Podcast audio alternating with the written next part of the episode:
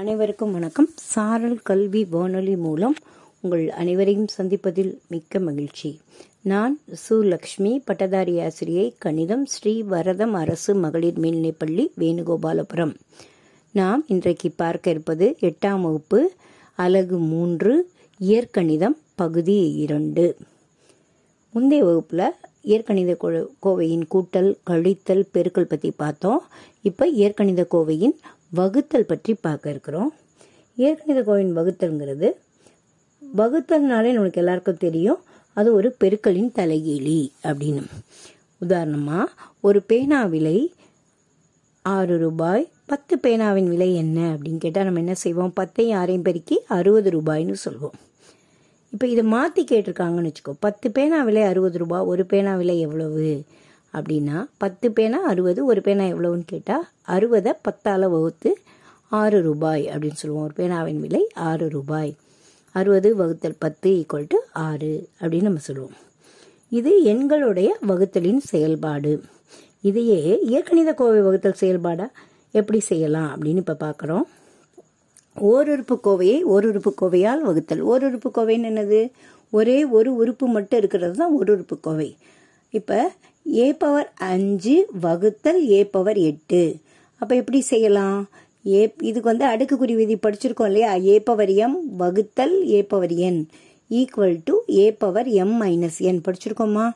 ஏ power M வகுத்தல் ஏ power N equal to A power M minus என்.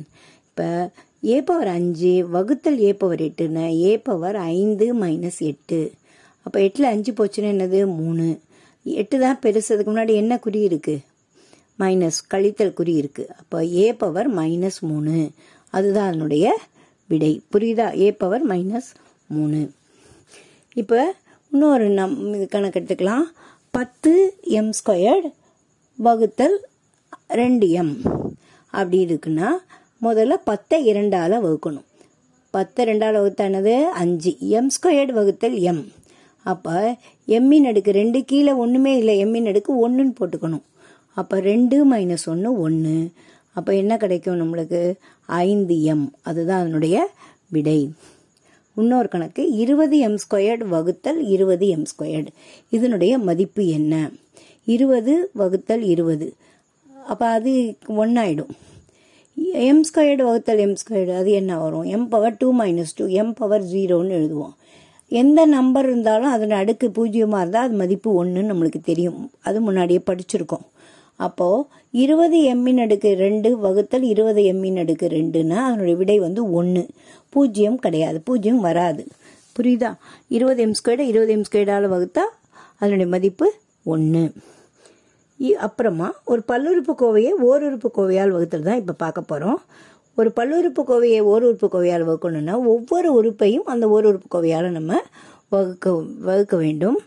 இப்போ உதாரணமாக, இருபத்தஞ்சு ஒய் கியூப் மைனஸ் அஞ்சு ஒய் ஸ்கொயர்டு ப்ளஸ் மூணு ஒய், இதை ஐந்து ஒய்யால் வகுக்க. இருபத்தைந்து ஒய் கியூப் மைனஸ் அஞ்சு ஒய் ஸ்கொயர்டு ப்ளஸ் மூணு ஒய், இதை ஐந்து ஒய்யால் வகுக்க. அப்போ என்ன பண்ணணும்? ஒவ்வொரு உறுப்பையும் ஐந்து ஒய்யால் வகுக்கணும். இருபத்தஞ்சு ஒய் கியூப் பை அஞ்சு ஒய் மைனஸ் அஞ்சு ஒய் ஸ்கொயர்டு பை அஞ்சு ஒய் ப்ளஸ் மூணு ஒய் பை அஞ்சு ஒய். இப்போ இருபத்தஞ்சு அஞ்சால் வகுத்தா அஞ்சு வரும், அதனால் அஞ்சு போட்டுக்கிறோம். ஒய்யின் அடுக்கு மூணு இருக்குது, மேலே கீழே ஒய் தான் இருக்குது. இப்போ மூணு மைனஸ் ஒன்று வந்து என்ன வரும்? ரெண்டுன்னு வரும். ஒய் ஸ்கொயர்டு ஆகிடும். அஞ்சு ஒய் ஸ்கொயர்டு அஞ்சு ஒய்யால் தான் அஞ்சு அஞ்சு அடிச்சிடலாம். ஒய் பவர் ரெண்டு மைனஸ் ஒன்று ஒன்றுன்னு வரும். மூணு ஒய் பை அஞ்சு ஒய், ஒய் ஒய் கேன்சல் ஆகிட்டு மூணு பை அஞ்சு இருக்கும். இப்போ விடை வந்து அஞ்சு y squared minus y plus மூணு பை ஐந்து. இதே மாதிரி பயிற்சியில் நிறைய கணக்கு இருக்குது, அதை செஞ்சு பாருங்கள். அடுத்த கிளாஸில் மீண்டும் சந்திக்கலாம். நன்றி.